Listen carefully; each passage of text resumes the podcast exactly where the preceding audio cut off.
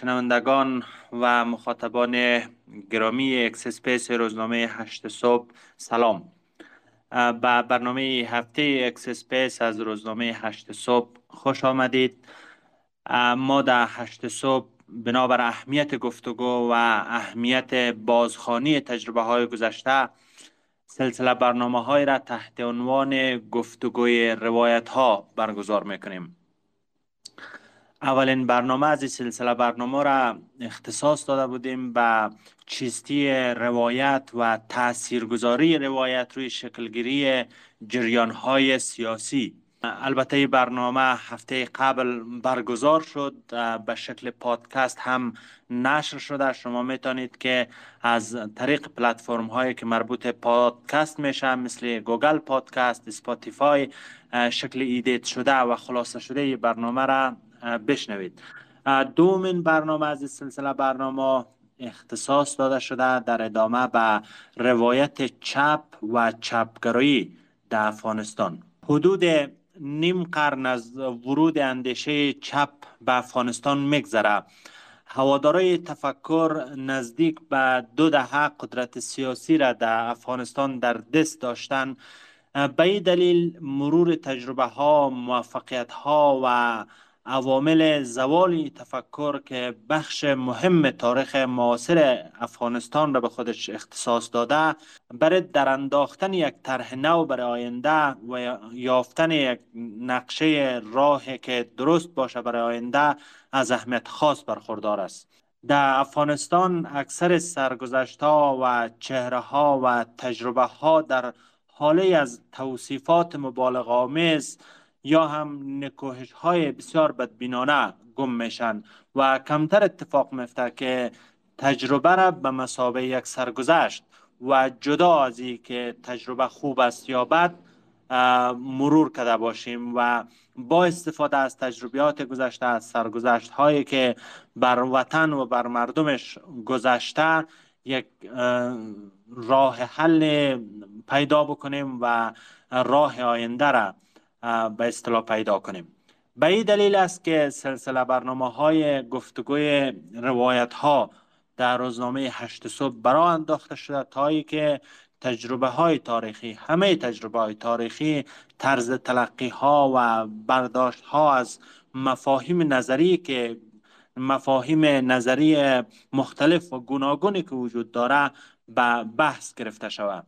در برنامه حاضر همون رقمی که گفته شد به روایت چپ و چپگرایی در افغانستان می‌پردازیم و مهمانای برنامه همراه با ما جناب آقای دکتر الله شفایی نویسنده و پژوهشگر علوم سیاسی و آقای عتیق اروند پژوهشگر تاریخ هستند.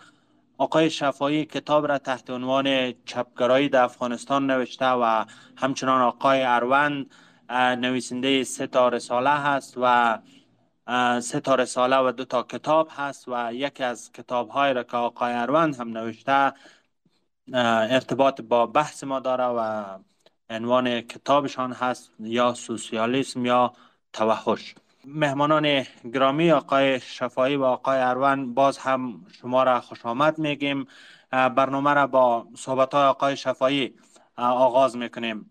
آیا تعریف چپ در افغانستان با تعریف کلی که از این مفهوم, مفهوم میشه یک تعریف متفاوت است یا که همگونی ها و ناهمگونی هایی را داره و همین رقمی که چپگراها در افغانستان یک چپگرای افغان با چپگرای دیگر که در دیگر نقاط جهان هسته چه نقاط مشترک و چه نقاط افتراق داره. بفرمایید جناب دکتر.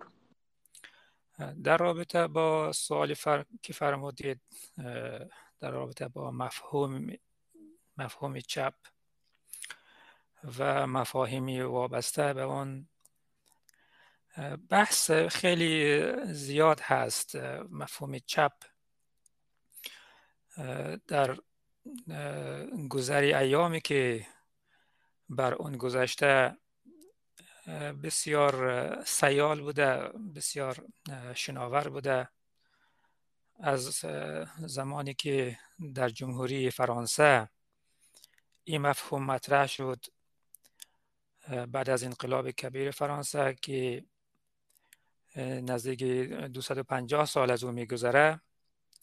تا به امروز مفهوم چپ تطوراتی زیادی داشته و این تطورات و این توسعه معنایی هم به خاطر ازی بوده که در هر جامعه ای که این مفهوم وارد شده متناسب با او جامعه از سنت های او جامعه رنگ پذیرفته و در واقع دچار یک توسعه معنایی شده که از یک جهت خب از نظر اندیشه خوب است منتها از نظر فهم و درک یک مقدار کار دشوار کرده. در رابطه با افغانستان اگر به صورت متمرکز بپردازیم مفهوم چپ از وقتی که در نیمه دوم قرن بیستم این مفهوم و اصول مفهوم چپ و شاخص های چپ و جریان های منتصب به چپ وارد افغانستان شد راستش ای است که خب یک مفهوم و یا یک پدیده وارداتی بود یک پدیده تحمیلی محسوب می شد جنسش از جنس جامعه افغانی نبود و به هر حال یک با توجه به اینکه یک جریانی هم در عقب او بود ما شاهد بودیم که از طرف حداقل بخش سنتی جامعه جریان پس زده شد و به آسانی پذیرفته نشد. هرچند که امی جریان یا نماینده ای از این جریان به صورت معجزه آسا موفق شد که در سال 1978 قدرت را به دست بگیره و برای 14 سال رژیم منصوب به جریان چپ و یا نماینده چپ در افغانستان حکومت کنه در رابطه با برداشت های معنایی از مفهوم چپ. واقعتش ای است که ما می توانیم مفهوم چپ را در افغانستان تا حدود زیادی در سایه مارکسیسم لنینیسم روسی ما او را بفهمیم. در واقع قرائتی که چپ های افغانستان از لفتیسم یا همون چپگرایی در افغانستان داشتن تا حدود زیادی تحت تاثیر مارکسیسم لنینیسم روسی بوده. و یا در واقع میشه گفت که پیرو بوده. چپ ها در افغانستان از یک طرف و از طرف دیگر هم تا اندازه زیادی مفهوم چپ با توجه به بحث همسایگی با ایران و با توجه به روابط و مبادلات و معاملات فکری و فرهنگی که بین ایران و افغانستان در دهه های 1960 و 1970 وجود داشته به هر حال چپ های افغانستان از تأثیرات دوستان ایرانیشان برکنار نبوده و در حدود زیادی تحت تاثیر حزب توده بوده اینها و تا حدود زیادی هم تحت تاثیر اندیشمندان سوسیالیسم ایران بوده مخصوصا دکتر علی شریعتی. تا آنجایی که میشه گفت البته دقیق به خاطرم نیست کسی گفته بود که در واقع حزب دموکراتیک خلق در افغانستان انقلاب حزب دموکراتیک خلق در افغانستان محصول اندیشه دکتر علی شریعتی هست. دکتر علی شریعتی میگه که یک دو تا انقلاب متضاد را رهبری کرد یعنی از نظر فکری و اندیشه رهبری کرد. از یک طرف اسلامیست های شیعی را به قدرت رساند و از یک طرف دیگر هم مارکسیست های افغانی را در افغانستان به قدرت رساند. سپاس جناب دکتر. از آقای اروند هم کوتاه تعریف چپگرایی را میشنویم و همچنان زمینه های ورود این اندیشه به افغانستان و همچنین عوامل ورود این اندیشه به افغانستان. آقای اروند بفرمایید. همون رقمی که آقای شفایی گفتن واقعا چپ تعریف تعریف دقیق و همه شمولی نداره. فقط یک نامه که ریشه داره در به اصطلاح نخستین پارلمان جنبش جمهوری خواهی در فرانسه. ولی به طور کل میشه گفت که کسایی که گرایش دارن به اندیشه های انقلابی و یا همت دیگه. میشه گفت کسایی که نگاه انتقالبی دارن نه صرفا انتقادی. انتقادی انقلابی دارن اینا رو میشه به طور کل حالا یک نام کلانر به نام چپ در نظر گرفت. در غرب هم شاخه های مختلف داشته ای جریان. از همو حتی می‌تونیم بگیم ریشه داره نوی در قرن 17 و عصر خرد به اصطلاح ریشه داره در آرای ماکیاویلی. بعد از ماکیاویلی در ایسپینوزا و بعد آمده به اصطلاح به واسطه اقتصاد سیاسی انگلستان و سوسیالیزم فرانسوی و به اصطلاح ایدالیزم آلمانی گره خورد به اصطلاح در قرن 18 با آرای مارکس. و همچنین با کمک آنارشیستای آلمانی. اینا همه با هم کنار هم به اصطلاح یک چیزی ساخت به نام سوسیالیزم علمی به اصطلاح. منتها بازم این هم یک جریانه. یعنی در غرب هم خود این یک جریان ما جریان های مختلف چپگرا داشتیم که حالا بیشتر کار در حوزه تفکر چپ بوده. و خیلی بر روی دولت های سوسیالیستی کار نکردم. ولی به طور کل میشه گفت که از قرن هجدهم جریان چپ بدل شد به یک جریان سیاسی و همزمان یک جریان فکری. در افغانستان هم از اوایل قرن بیست شما اون رگای چپگرایی رو می‌دیدین. من کتاب رتا با یکی از به اصطلاح افرادی که گرایش داشت به چپ و سفر کرده بود به جمهوری تاجیکستان و بعدا هم به کلا به این جمهوری های شوروی سابق با او آغاز کردم و او مطالب نوشته بود به نام خاطرات یک مسافر اگر یاد مانده باشه عنوان کتابی یادم که به برلین چاپ شده بود کتابی.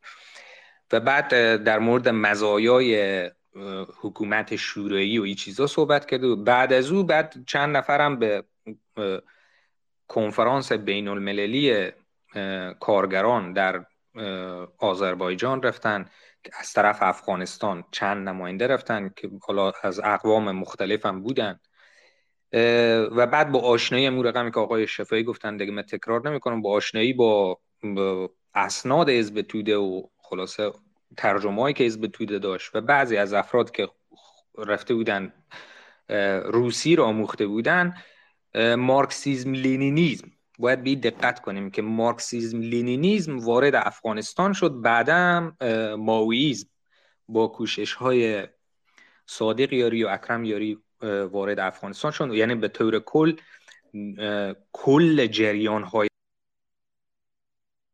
کل جریان های فکری هم وارد افغانستان نشدن. جریان های فکری متمایل به چپ. فقط این شاخه های مشخص وارد کشور شدن و ما باید یک تمایزی هم بگذاریم بین اگر باز نیاز شد توضیح میدم بین سوسیالیزم دولتی چیزی که در افغانستان قدرت رو به دست گرفت و جریان فکری به نام جریان چپ. ما باید بین اینا تفاوت بگذاریم که این تفاوت نه اخلاقی است بلکه تفاوت یک تفاوت معرفتیه. یعنی اگر کسی تفاوت قائل نباشه در, در واقع تمامی یعنی جریان های فکری و جریان های سیاسی با هم ادغام می‌کنه و کلا قضیه و کل می فیگور چپ به هم می‌رسه فقط در مورد ای که به نظر من خودم شخصا ای که دلایل رشد چپ در افغانستان چی بود؟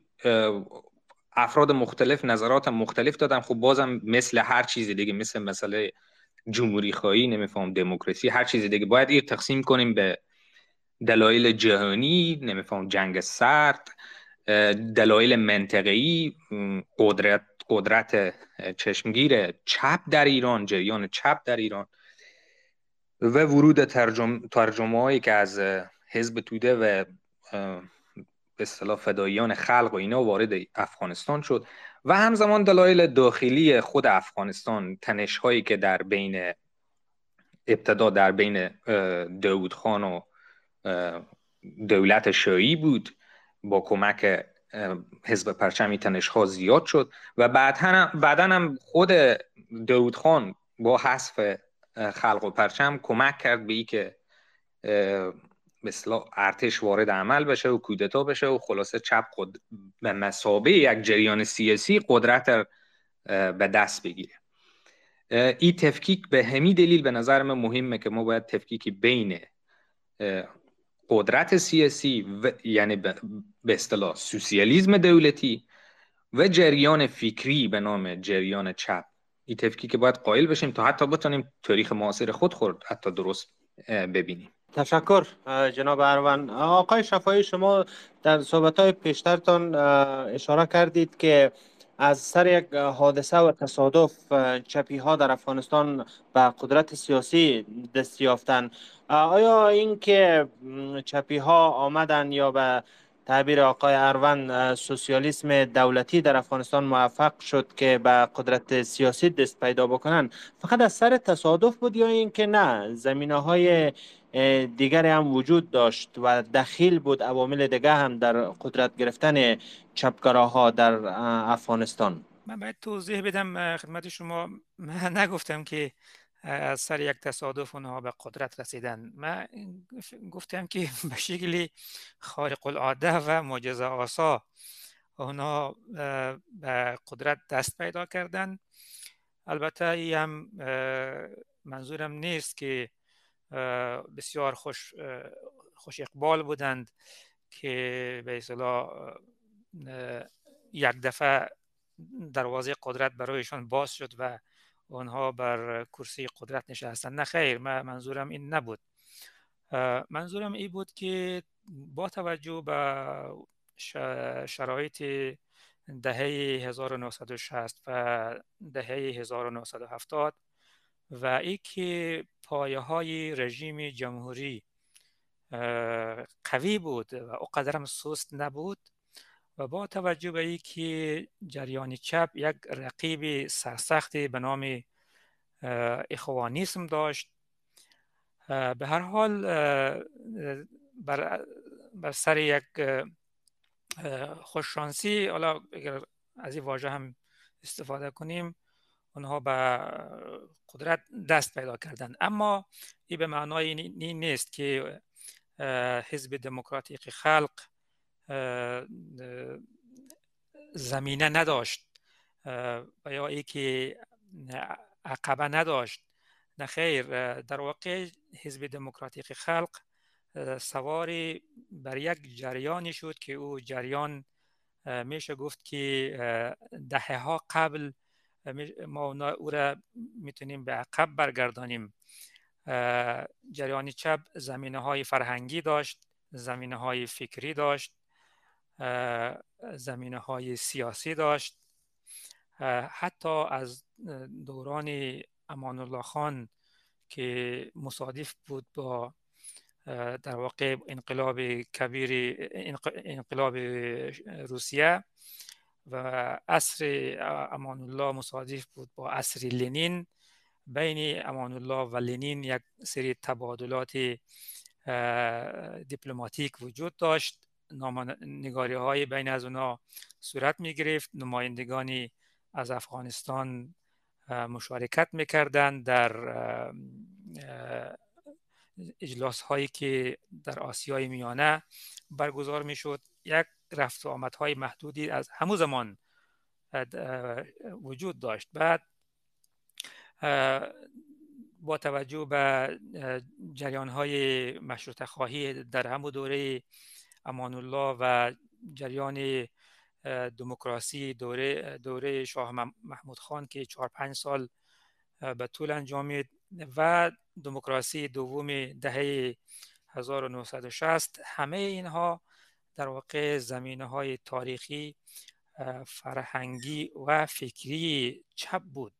حتی در هم همو دوره شاه محمود خان کاکای دوم محمد ظاهر شاه ما شاهد شکلگیری میشه گفت نخستین حزب چپ در افغانستان هستیم که حزب ندای خلق است و تحت رهبری عبدالرحمن محمودی بود و برادرانش و همچنین به موازات از او حزب وطن بود که در رأس او آقای غلام محمد غبار و دوستانش قرار داشت. او جریان ها و در واقع حرکت ها رنگ و بوی چپگرایانه داشت و می شود گفت که ما اونها را می باید به عنوان ریشه احزاب بعدی ببینیم حزب دموکراتیک خلق و سایر جریان هایی که در عرضی از او به وجود آمدن مثل شعله جاوید که رنگ و بوی ماویستی داشت.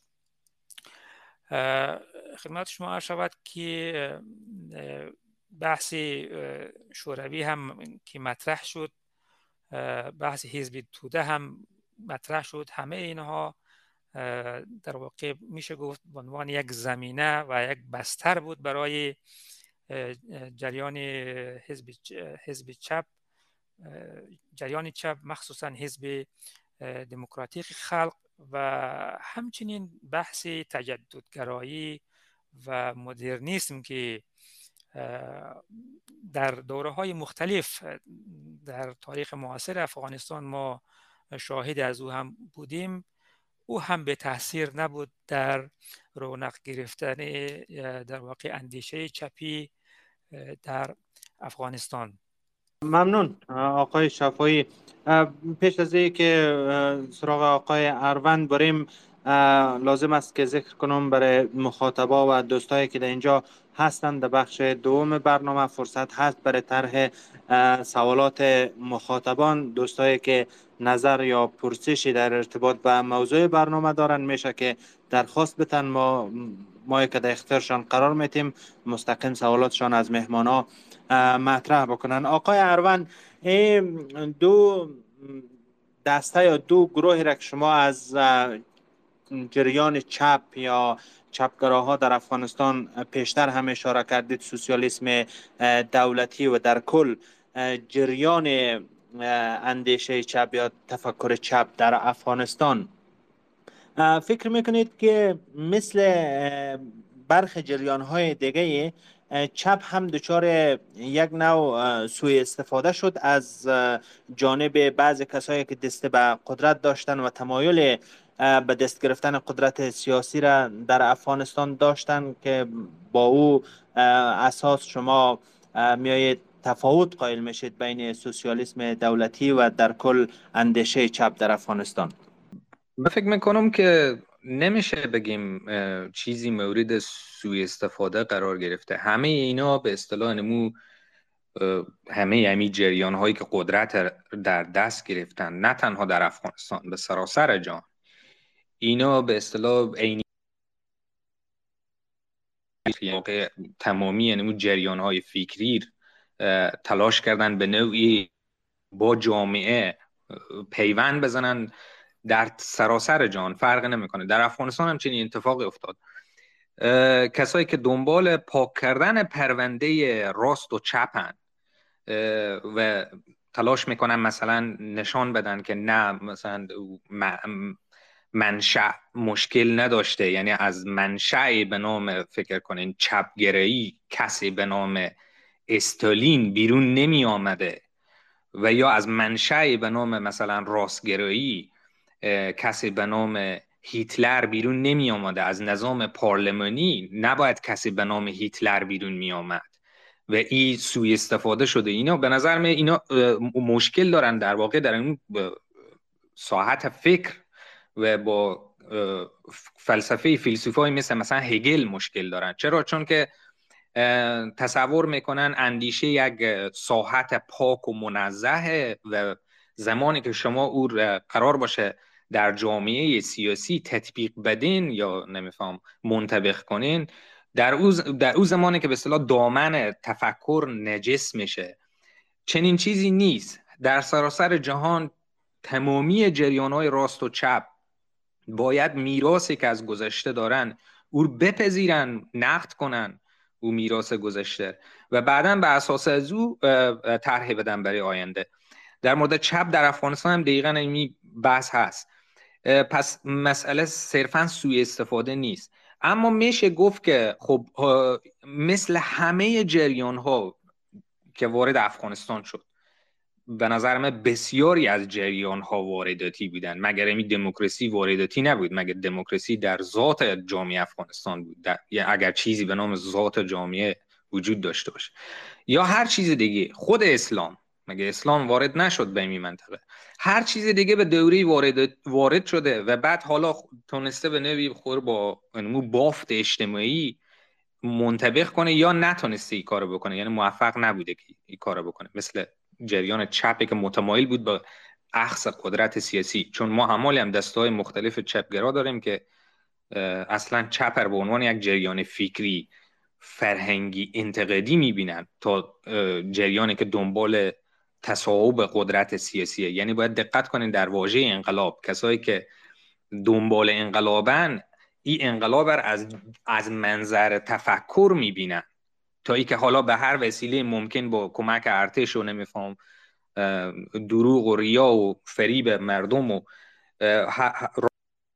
راه های مختلف در مورد امیدوارم زیاد صحبت نکرده باشم چپ و قدرت سیاسی و چیزی به نام سوسیالیزم دولتی اتفاقی که در افغانستان افتاد مجموعه از چیزی به نام بخت تاریخی که در این زمان گره خورده بود با شرایط سیاسی کشور و همزمان گره خورده بود با وضعیت اقتصادی مردم و وجود چیزی به نام جنگ سرد. همه اینا با هم یک جا شده بود تا چیزی به نام سوسیالیزم دولتی در افغانستان شکل گرفت. اما این ای می‌تونیم فقط این کوتاه بگم. می‌تونیم باز تک تک این فیگورهای سیاسی مثل حفیظ الله امین و نمیفهم ترکی و نمیفهم کارمل و تک تک اینا رو باز بررسی کنیم تا چه اندازه خود اینا به این اصول اصولی که به اصطلاح فریاد می‌زدن یا داخل یادداشت‌ها اینا در دهه چل وجود داشت تا چه اندازه پایبند بودن؟ او یک بحث دیگه که میشه در مورد از او صحبت کرد چون من به این باورم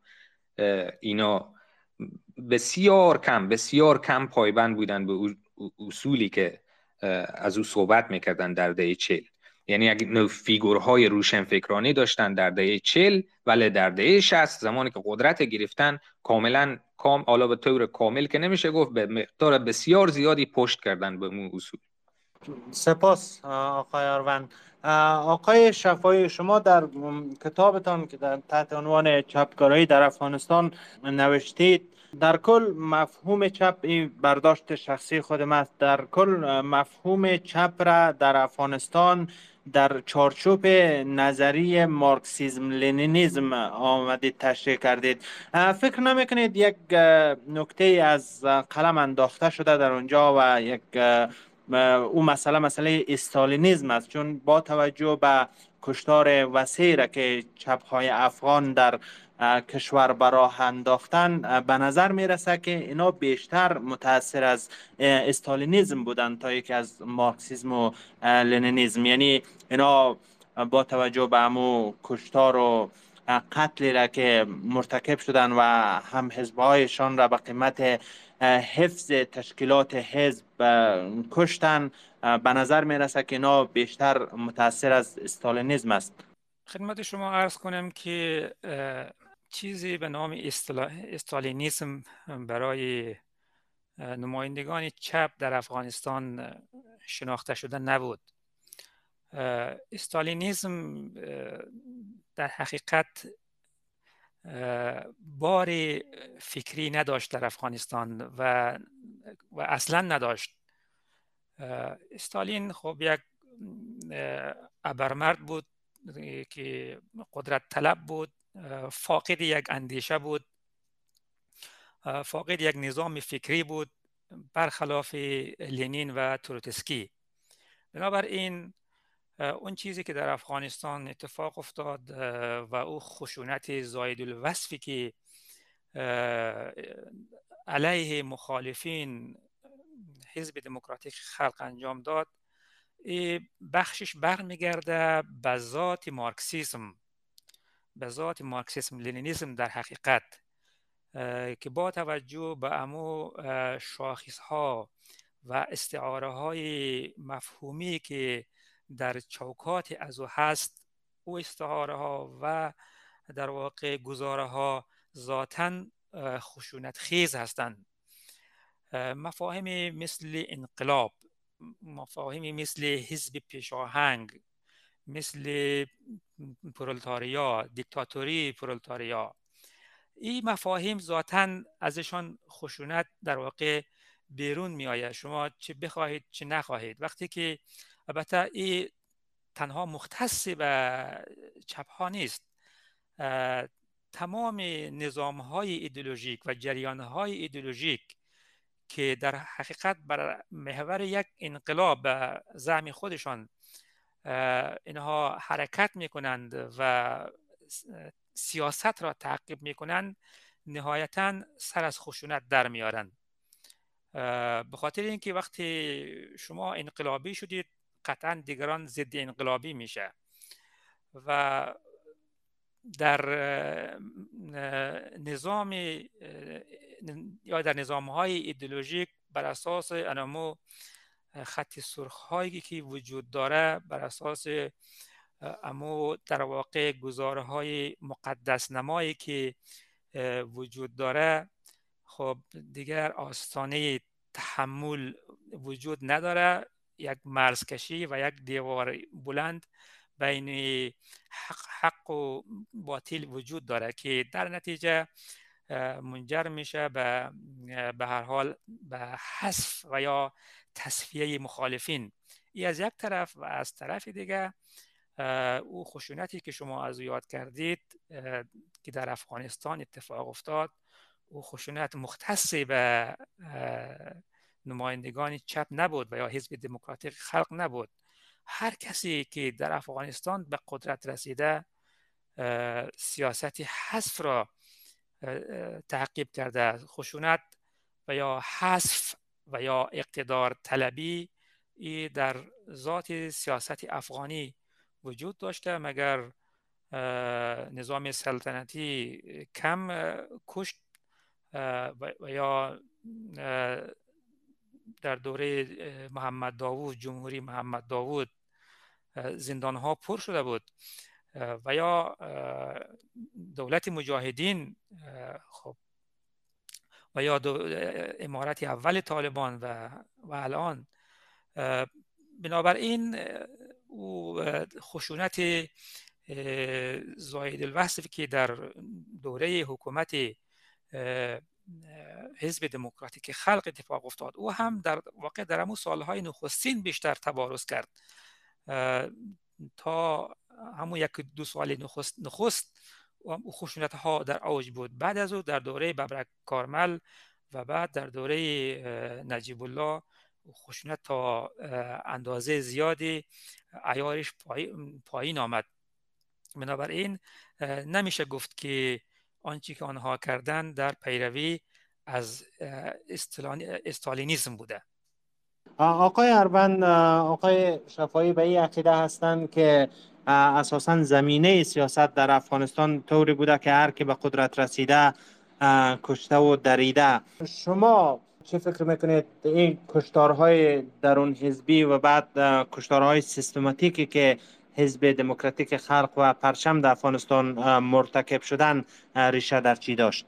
من با آقای شفایی موافقم. ریشه داره در اندیشه مارکسیزم لینینیزم منتها باید در این دقت کنیم که ایدولوژی او تعریف گذشته که دولت محور بوده نداره. ایدولوژی به قول آدورنو به اصطلاح هوایی که داریم نفس می‌کشیم. یعنی ما باید اصلا ببینیم که چه چیزی ایدولوژیک نیست. چه چیزی ایدولوژیک نیست؟ هر کسی از خود, خود یک تعریفی داره از من فردی خود اون تعریفی که هر فرد از خیشتن میده خود یک تعریف ایدولوژیکه. منتها ای ایدولوژی که ما در برابری قرار داریم ایدولوژی که به اصطلاح ما با مواجهه با تاریخ افغانستان داریم رو می‌بینیم ایدولوژی دولت محوره. ایدولوژی که در محراق از او دولت قرار داشته.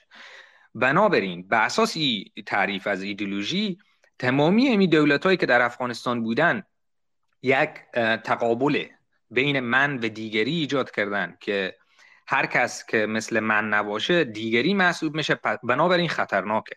و باید حذف بشه.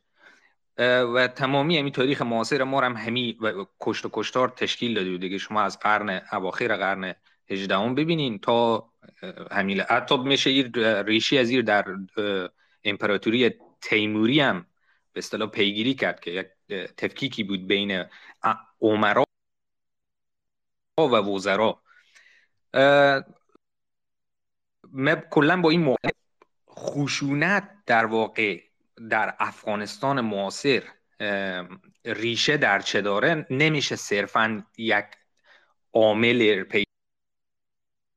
چنین چیزی نمیشه اساسا شاید حتی از لحاظ جامعه شناسی اشتباه باشه که ما دنبال یک پیدا یا جستجوی یک نمیفهم علت بنیادین برای مشکلات جامعه باشیم.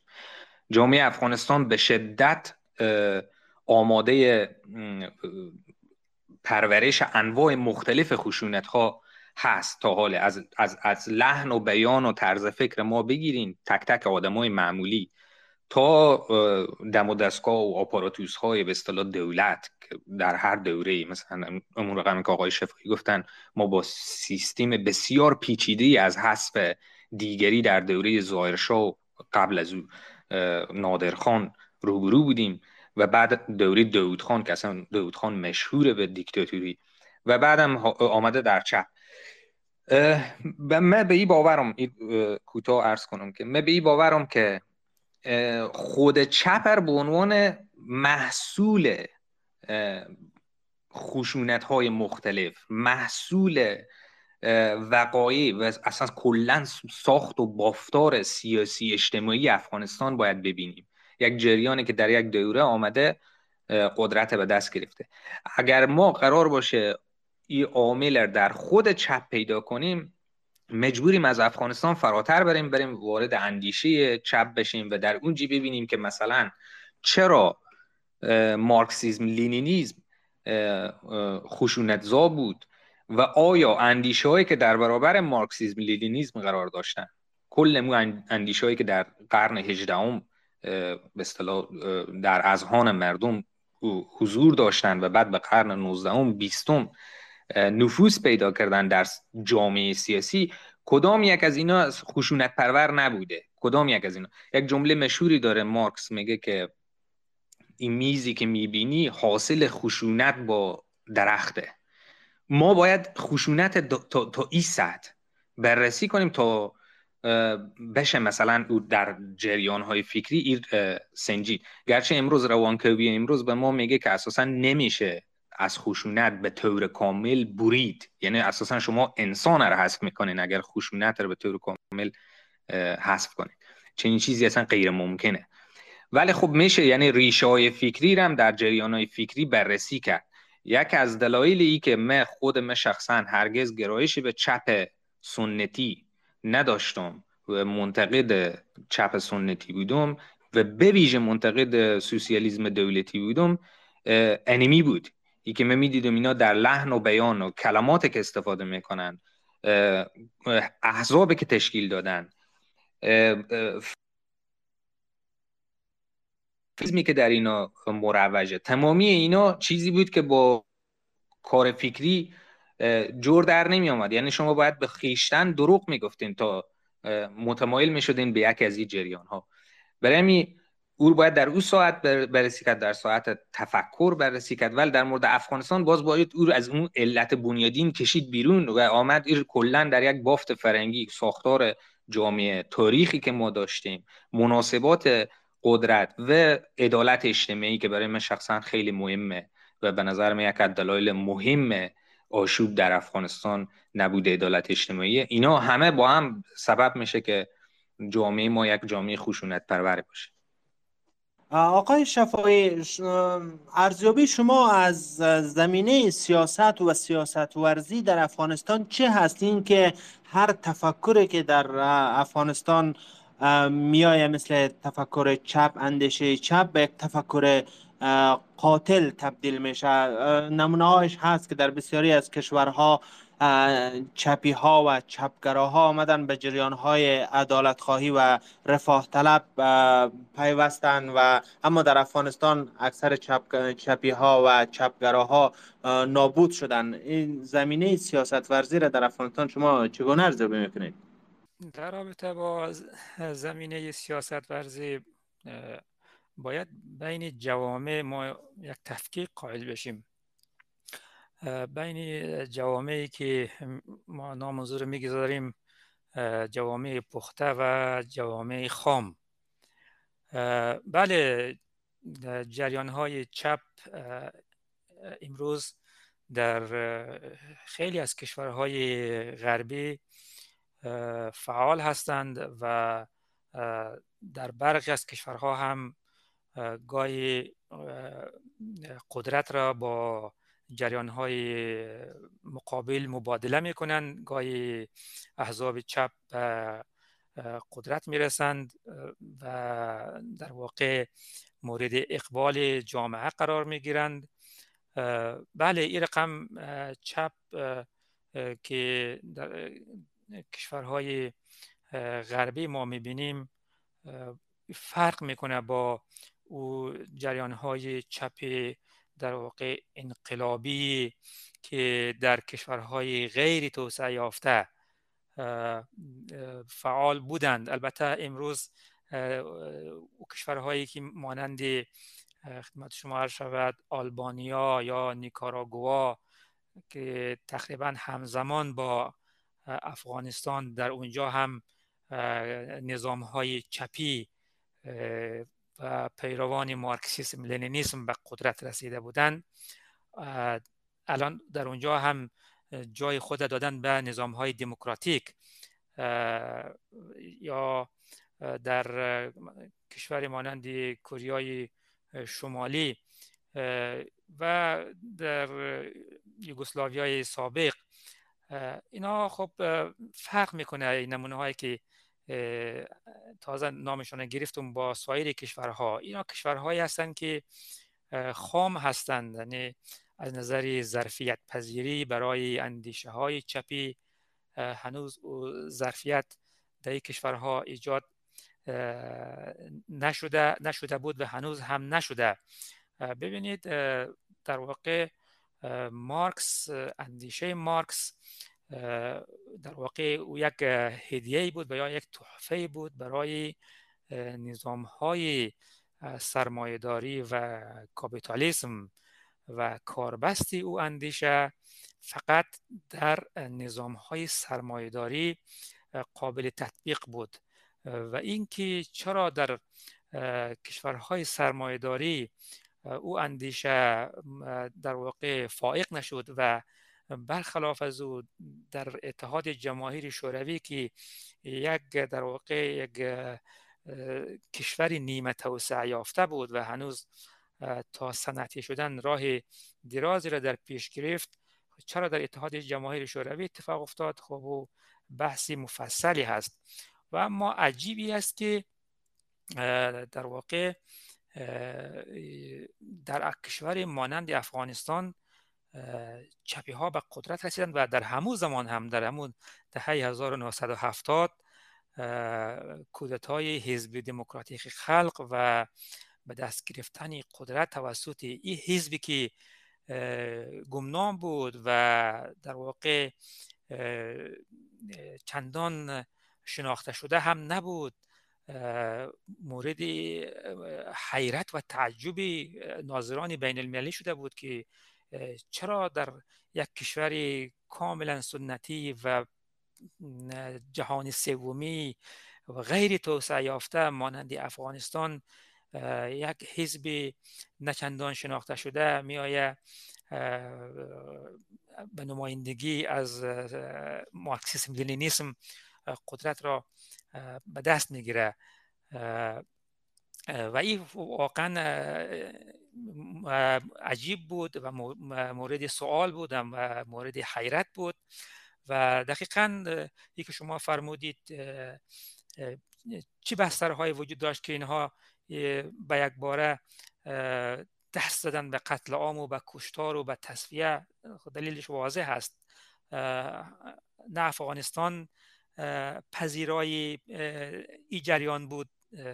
از نظر سطح توسعه و نه نمایندگان جریان چپ در افغانستان خصوصا حزب دموکراتیک خلق و لیدرهای از او و در واقع تئوریسن های از جریان شناخت چندانی از نظامواره اندیشه چپ نداشتن به حد در واقع به بلوغ فکری نرسیده بودند فقط در حد الفبای چپ اونها می‌دانستند. من با زرس قاطع خدمت شما عرض می‌کنم فقط اونها به الفبای چپ و ادبیات اولیه جنبش چپ و تئوری چپ اونها بلدیت داشتند و بنابراین وقتی که به قدرت رسیدند همه چیز فراموش شد و به سرعت وارد رقابت های درونی شدند و یکدیگر را قربانی کردند و به عقب از او مردم افغانستان هم قربانی شد. آقای اروان یک سوالی که مطرح میشه در ارتباط به چپ مدرن اینکه اساسا این مفهوم چی هست و آیا افغانستان یک بستر برای رشد چپ مدرن یا مو سوسیال دموکراسی هست می‌تونه باشه یا خیر؟ در مورد چپ حالا کلمه چپ مدرن استفاده نمی کنم ما چیزی که استفاده می‌کنیم چپ نوه.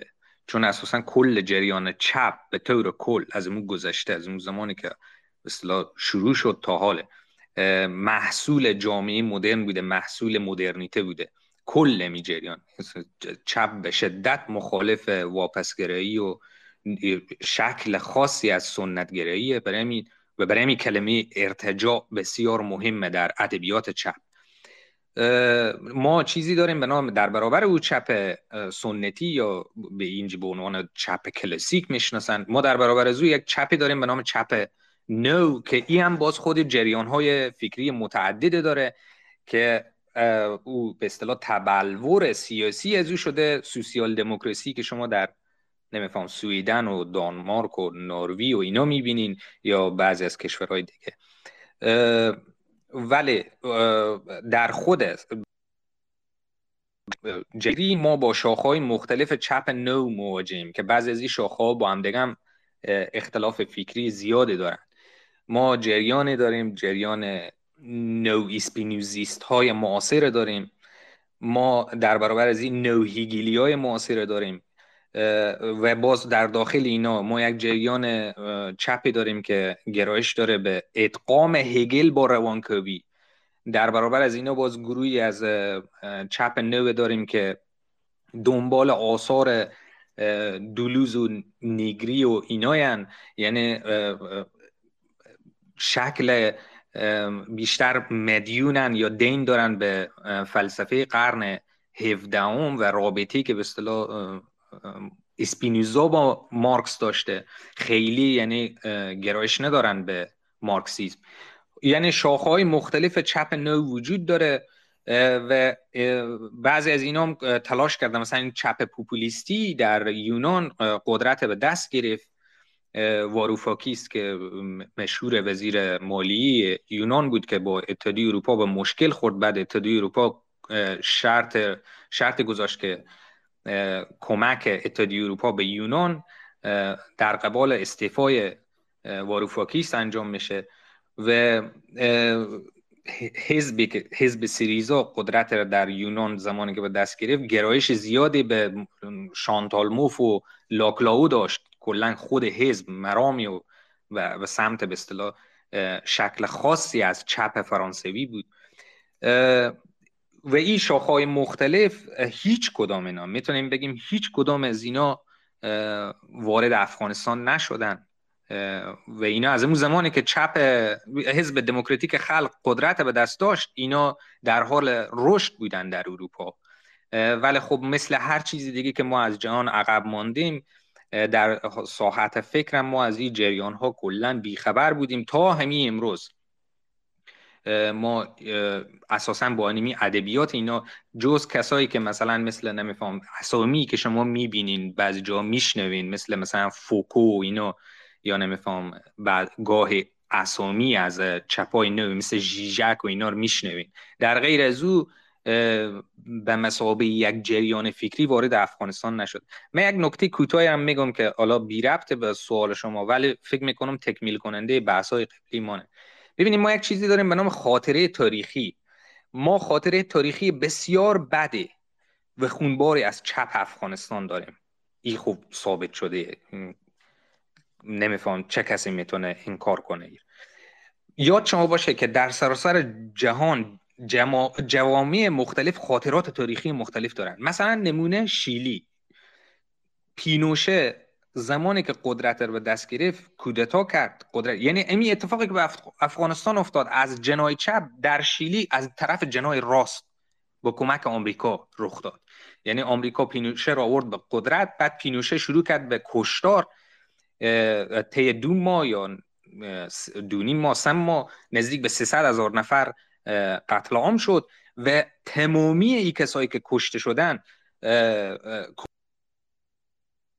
کمونیسم خود کلمه کمونیست یک چی بود؟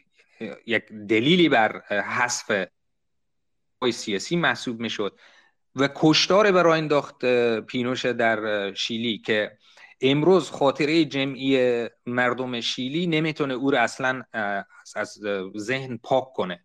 یعنی دقیقا انمی چپ که در افغانستان وجود داره در حال حاضر و حتی نوی چپ ستیزی وجود داره در شیلی عکس ازی بوده و حال این تنها شیلی هم نیست. بسیاری از این کشورها در آمریکای جنوبی و آسیای شرقی چنین خاطرات دارن. یعنی نباید تصور کنیم که صرفاً سوسیالیزم دولتی بود که دست به کشتار زد و یا عکس از این وجود نداشته. یعنی سوسیالیست های دولت میور کشته نشدن. نه در نقاط دیگه جهان کاملا عکس ای اتفاق افتاد. یعنی به اصطلاح کمونیستا در مزان تام بودن و اساسا عامل آشوب محسوب می شدن در هر جا اونا رو حذف کردن. یعنی در جاهای مختلف. از یک لحاظ می‌تونیم بگیم جناه راست. حالا هرچی نامی رو می‌گذارین نمیفهم لیبرال دموکراسی یا نمیفهم سلطنت یا هر نوعی از جمهوری خواهی. اینا هم زیاد دست به کشتار زدن و از فعالان چپر زیاد کشتن. تا همین امروز اما شما می‌بینین چین منتقدایی که داره به اصطلاح سرکوب می‌کنه بیشتر این منتقدا گرایش دارن به چپ. ولی خود چین چون یک ساختار سوسیالیست دولتی رو داره داره اداره می‌کنه تحمل و تاب انمی چپار نداره چپگرار نداره. یعنی ایران من میگم ایران باید در نظر بگیریم که فکر نکنیم که کلا خانش ما از تاریخ یک خانش یک طرفه و صرفا ما می‌تونیم کشتار سوسیالیسم دولتی رو ببینیم. آقای شفایی بپردازیم به عوامل شکست چپگراها و اندیشه چپ در افغانستان. چه عواملی در شکست و ناکامی چپی ها در افغانستان دخیل بود از دید شما؟ واقعتش شکست جریان چپ در افغانستان عوامل و دلایل زیادی داره. پیشتر هم در بخشی از صحبت های ما, ما به او پرداختم که افغانستان واقعا در دهه 1960 و دهه 1970 به هیچ عنوان پذیرای یک جریان وارداتی و انقلابی به نام مارکسیسم لینیسم نبود. اصولا مارکسیسم لنینیسم برای افغانستان نبود. و بسیار پیش از وقت بود که افغانستان سنتی و توسعه نیافته یک اندیشه و یک نظام ایدئولوژیکی به نام مارکسیسم لنینیسم را بتوانه او را حزم کنه. بنابراین این باعث شد که ما همیش در افغانستان تضاد ببینیم در او دوره. در حقیقت تضادهایی که وجود داشت بین دموکراسی و اقتدارگرایی و یا دیکتاتوری بین انقلاب و بین اصلاحات بین دولت دولت دولت چپی و حزب چپی و بین مفاهیمی که بینشون تضاد و پارادوکس بود بین کودتا و انقلاب بین جنگ و صلح و از این رقم تضادها در عین زمان وجود داشت در بین خود جریان چپ مخصوصا بخشی از جریان که به قدرت رسیده بودند و در حقیقت میشه گفت که یکی از عوامل کلیدی شکست ای بود که اینها فکر می‌کردن می‌توان به شکل مکانیکی در واقع مارکسیسم لنینیسم را در افغانستان تطبیق کرد. فکر می‌کردن مثل هر محصول وارداتی دیگر میشه ما محصولات مدرنیسم وارد افغانستان کنیم و از او استفاده کنیم. در حالی که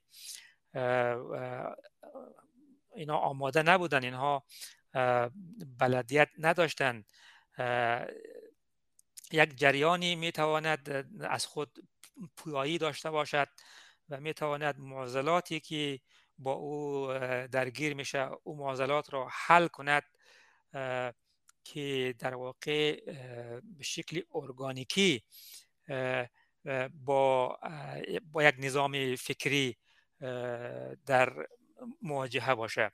بنابراین همه این عوامل و تضادها و این خامی هایی که وجود داشت و عدم آمادگی هایی که وجود داشت مخصوصا مخصوصا که خشونت فراوانی را هم اینها به خرج دادند و در حقیقت و بین خود در افتادند و وارد تصفیه درون گروهی شدند. همه اینها موجبات تضعیف جریان به وجود آورد مخصوصا که در واقع یک نفرتی هم در جامعه علیه از اونها شکل گرفت و با توجه به ای که رقیب سرسختی هم داشتن به نام اسلام سیاسی که اونها هم مجهز بودند به ایدولوژی های مذهبی و دینی که در حقیقت مورد حمایت بخش بزرگی از جامعه قرار داشت و به طور کلی کار به جای رسید که چپ به, زودترین فرصت و مشروعیت و مقبولیتی را که فکر می‌کرد با شعارهای عوام پسند مانند عدالت اجتماعی و اینها در واقع بتواند در جامعه جای پای باز کنه و در واقع پایه های خود تحکیم او اتفاق نیفتاد و در واقع مشروعیت خود از دست داد.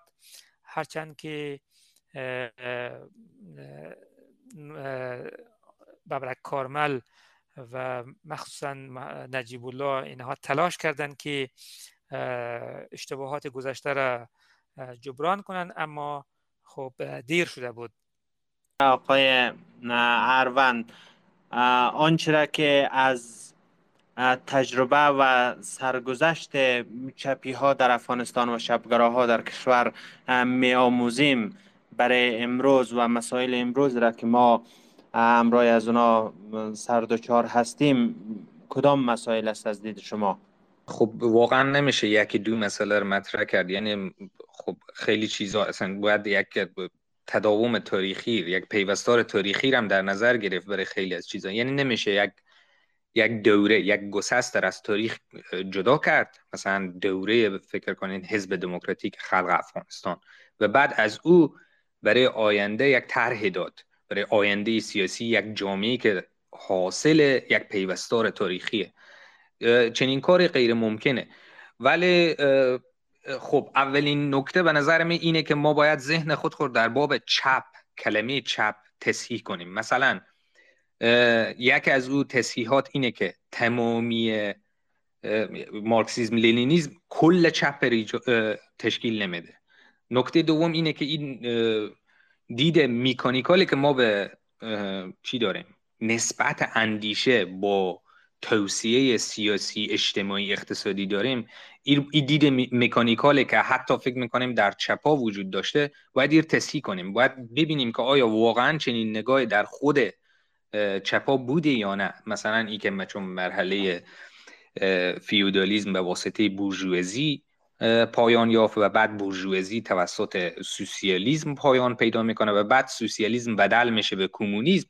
این یکی از یکی از نگرش هایی که در چپ وجود داره. بسیاری از نگرش های چپ کاملا مخالف با این نگاه mechanical و باید ما خود خود تصحیح کنیم. نگاهی که ما داریم به اینا اینا رو باید تصحیح کنیم. یک اشاره در واقع به امروز ما در افغانستان. ما تصور می‌کنیم چون چیزی به نام جمهوری نولیبرال که حالا بعضی از دوستان اون فقط جمهوری مینامن بعضی ها نمیفهم جمهوری اشرف خنی مینامن هر نامی که می‌گذارید اگر ما به این نتیجه برسیم که چون جمهوری نولیبرال شکست خورد پس دموکراسی جواب نمیده به افغانستان دقیقا نعل به نعل نمو رای رفتیم که در باب نقد چپ در افغانستان داریم میریم. هر دو غلطه. یعنی وقتی ما از نتایج سیاسی به این نتیجه می‌رسیم که ذات یک تفکر مشکل داره یا اصلا یک تفکر ذات داره و بعد ذات از او اصلا مشکل داره در واقع هیچ الگویی هرگز به جامعه ما چی نمیشه؟ منطبق نمیشه. من نمیفهم چه چه الگویی می‌تونه منطبق بشه به ایلاس بنابراین مسئله اینه در مورد چپ هم دقیقا نمی‌تونه. ای که شما دیدین که حزبی به نام حزب دموکراتیک خلق افغانستان با تمامی اوهاماتی که این حزب داشت و بدفهمی هایی که از چپ داشت و بدفهمی هایی که از جامعه افغانستان داشت. این حزب شکست خورد. شما نباید این معادل بگیرین به شکست چیزی به نام چپ. یعنی خود چپ و راست در شکستی رو باید از, از ساحت تفکر بررسی کنیم. ببینیم که جریان های فکری چطور شکست می‌خورن. در کجاها شکست می‌خورن و چرا بعد از اینکه شکست می‌خورن ادامه پیدا می‌کنن تداوم میابن مگر لیبرالیزم شکست نخورد مگر لیبرالیزم امروز فرو نپاشیده؟ شما امال در جوامع غربی ببینین ارزش های لیبرالیستی ارزش های لیبرالیزم کلاسیک. دیگه چه ارزشی داره در بین مردم؟ یک, یک, یک چیزی به نام نیهیلیزم حاکم شده که همه دارن میخندن. به تمامی او چیزی که میراث عصر روشنگری بوده در غرب. امروز تمامی این جوامع غربی داره به اون میخنده. فقط یک چیزی به نام سنت سیاسی حفظ شده که یک چرچوبی کارکردی در واقع یک چرچوب به اصطلاح چی میگم پراکتیکاله که حفظ شده. مثلا ای که اجازه بدیم آزادی بیان باشه نمیفهم مردم هر کسی به اون زندگیش سبک استایل زندگی خود خور داشته باشه. همین چیزا. یعنی اساسا شما دیگه او روح به اصطلاح و او شورانگیزی عصر روشنگری دیگه اساسا در هیچ جا نمی‌بینین در جهان. چرا؟ چون اصلا نیلیزم حاکم شده چیزی به نام پست مدرنیزم حاکم شده. در مورد افغانستان هم دقیقا نمی‌تونه. به نظر من بهترین راه مقایسه اینه که شما یک برنامه بگذارین. در باب قبلا هم داشتین. منظور من در این ساعته با این منظر. در باب سقوط جمهوری. و بعد آیا از سقوط جمهوری به این نتیجه می‌رسین که راست به افغانستان جواب نمیده دموکراسی به افغانستان جواب نمیده نمیفهمم لیبرال دموکراسی به افغانستان جواب نمیده. خب به این نتیجه نمی‌رسین. در باب چپ هم دقیقا همی رقمه ما باید بین مارکسیزم لینینیزم که و شکل خاص خوانش خاصی از مارکسیزم لینینیزم که جواب نداد بین او و چیزی به نام اندیشه چپ تفکیک قائل بشیم. و این یک از راههای برای ای که بشه در مورد آینده بحث کرد. ولی خود من شخصا قبلا چند سال قبل مقاله نوشته بودم در مورد ای که خب سه حلقه که فکر می‌کردم به زمان. دوای درد افغانستان اونا رو من بیان کردم. ما نیاز داریم همزمان. همزمان به چیزی به نام دموکراسی سکولاریزم و سوسیالیسم. و اینا هم نام های حراسناکی نیستن. ما باید اینا رو ببینیم که هر کدوم از اینا مراد ما از اینا چیه. مثلا وقتی از دموکراسی گپ می‌زنیم چنین نیست که حتما ما چیزی که در آمریکا وجود داره اور بخوایم. نه چنین نیست. در مورد سکولاریسم هم میره وقتی ما از سکولاریسم گپ می‌زنیم حتما او چیزی که حسنی مبارک در مصر داشت ما اور نمی‌خوایم. باید در اینا دقت کنیم. در باب سوسیالیسم هم میرم من فکر می‌کنم اگر ما همزمان بتونیم یعنی سه حلقه داشته باشیم به هر شیوه از ابتدا هر سه تار داشته باشیم و بعدا جامعه با اینا خو کنه و با اینا عادت کنه و بعدا حالا یعنی فرهنگ سیاسی مردم بپذیره. مثلا بفهمه که سوسیالیسم یک چیز حیول نیست بلکه کار یا تنظیم چیزی به نام عدالت اجتماعیه. ای که صرفا تضاد قومی ستم قومی کافی نیست که در مورد او صحبت کنه. شما باید ببینید که در درون هر قومم یک نوعی از ستم درون قومی وجود داره. یک اختلاف طبقاتی وجود داره و این باید رفع بشه و این باید کاهش پیدا کنه. کاری که مثلا سویدن می‌کنه در به اصطلاح اروپای شمالی. ما باید با اینا با اینا صحبت کنیم. تو حتی اگر مخالف چیزی به نام جریان چپی نباید موافق فقر گسترده 90 درصدی در افغانستان باشی. نباید چنین چیزی باشه. فقط ما باید در باب اینا صحبت کنیم. ای که یک دین نباید همه چیز کنترل کنه. سکولاریزم حالا با اشکال مختلفی که داره یک شکلی که مثلا نسبت داره با جامعه ما و می‌تونه جلو دست دینر کوتاه کنه یعنی ساحتی رو مشخص کنه. ما به اون نیاز داریم و در مورد دموکراسی هم میرقمه ما نه رای داریم به بازگشت به چیزی به نام ذات دموکراسی. در دموکراسی یونان نه او قابل پذیرشه نه در باب دموکراسی های غربی همه با هم توافق دارن. در خود غرب در باب دموکراسی هزاران حرف و حدیثه. ما باید ببینیم چه چیزی از دموکراسی میشه گرفت که خانا باشه هم با سکولاریسم هم با سوسیالیسم. من فکر می‌کنم انیمی سه حلقه به اصطلاح یک, یک دورنمایی برای ما در باب جامعه آینده میدن با تمامی این صحبت ها من میگم که من خود من به شدت چپگرایم باور دارم به چپ نو گرایش من همینه برای میرا کار می‌کنم و, و باورم اینه که سوسیالیسم به تنهایی کافی نیست سکولاریزم به تنهایی کافی نیست و دموکراسی هم به تنهایی کافی نیست. در حقیقت او بحث عبرت هایی را که ما از گذشته و کارنامه چپ در افغانستان می‌تونیم بگیریم و همچنین از کارنامه سایر جریان ها از اسلامگراها ای است که نظام های ایدئولوژیک و اوتوپیایی چاره کار ما نیستند.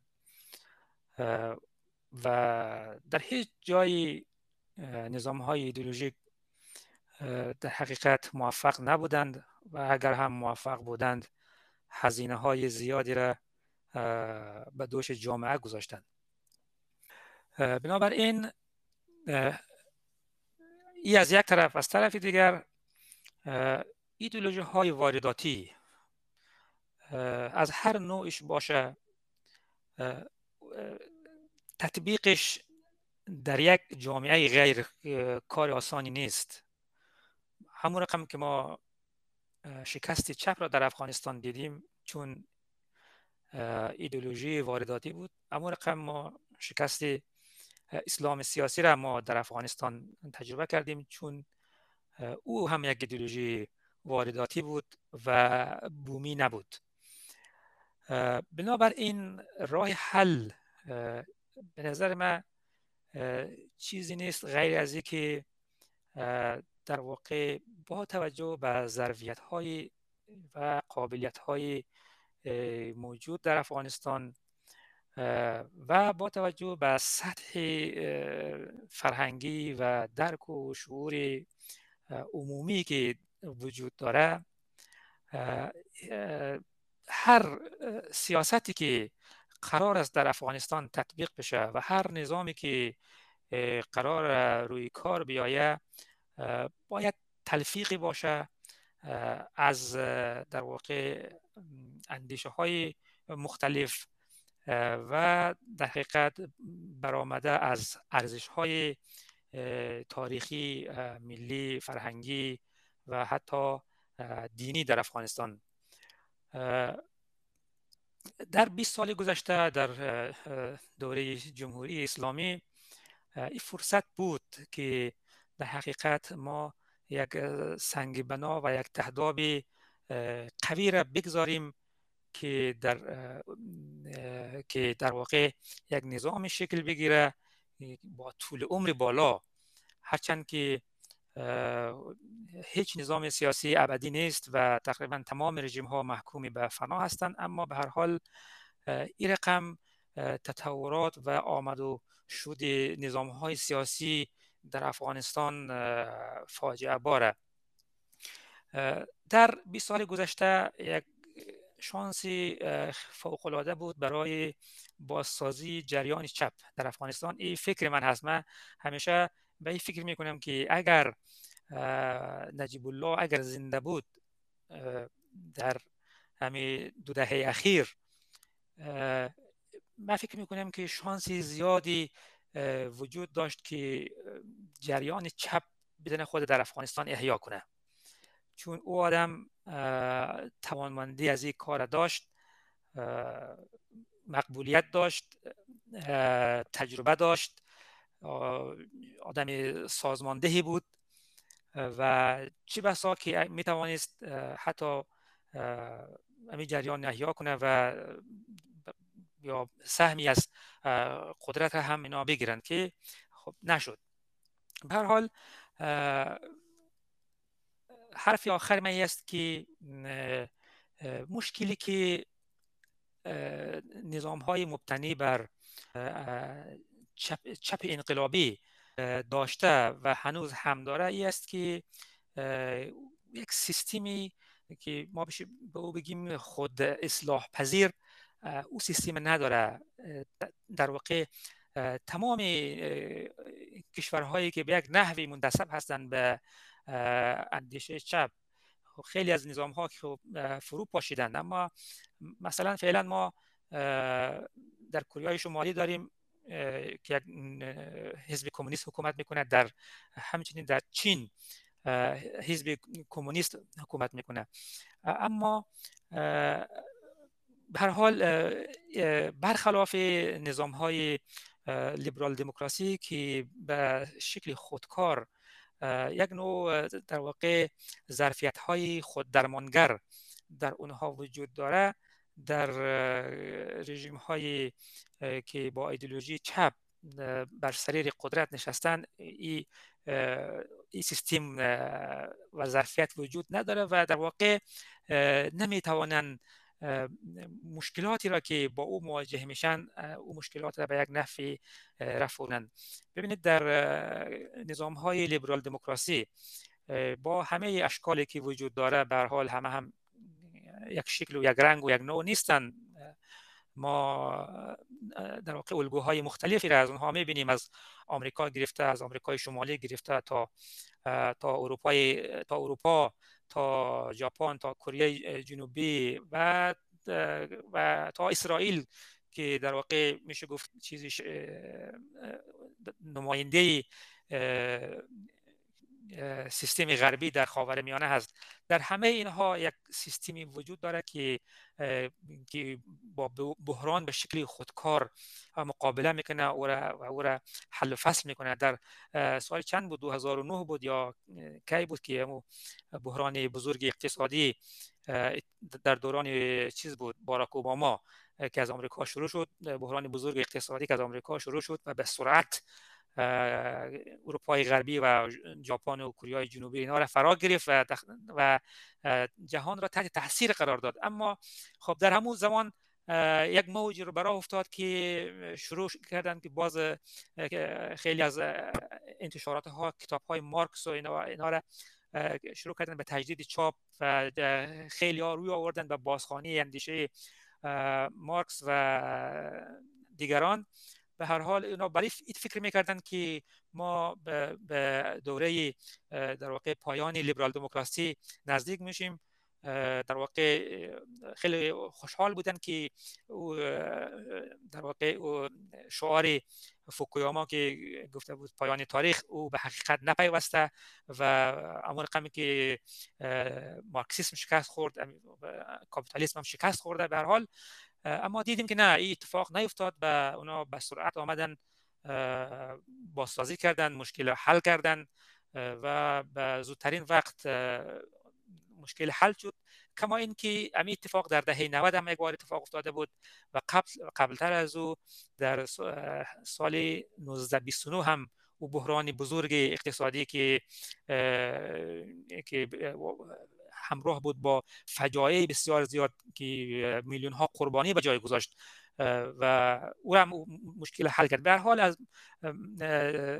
مجموعه صحبت ها میشه نتیجه گرفت که تا یک سیستم خوددرمانی در یک نظام وجود نداشته باشه و تعبیه و پیش بینی نشده باشه خب اون نظام محکوم به شکست است. سپاس آقای شفای جمع مخاطبای ما آقای نیما. بفرمایید. دقیقه وقت دارید نظر یا پرسش اگر دارید. ممنونم. صحبتی که دارم در مورد موضوع چپ به عنوان ضمن یک موضوع انقلابی فرا به صلاح جهان وطنی است و در نتیجه جنبش چپ ایران فارغ از همراهی و همکاری با جنبش چپ در افغانستان نخواهد اما صحبتی که می‌خواستم بکنم در رابطه با خشونت صحبت شد. دوستان یه نگاهی به خود افغانستان بندازین خشونتی که طالبان راه انداخته از طرف چه جریانی به اصلاح تقویت شد. چه جریانی پشت این قضیه بود که فسادی که در افغانستان در دولتش رخ کرد از کجا نشد گرفت؟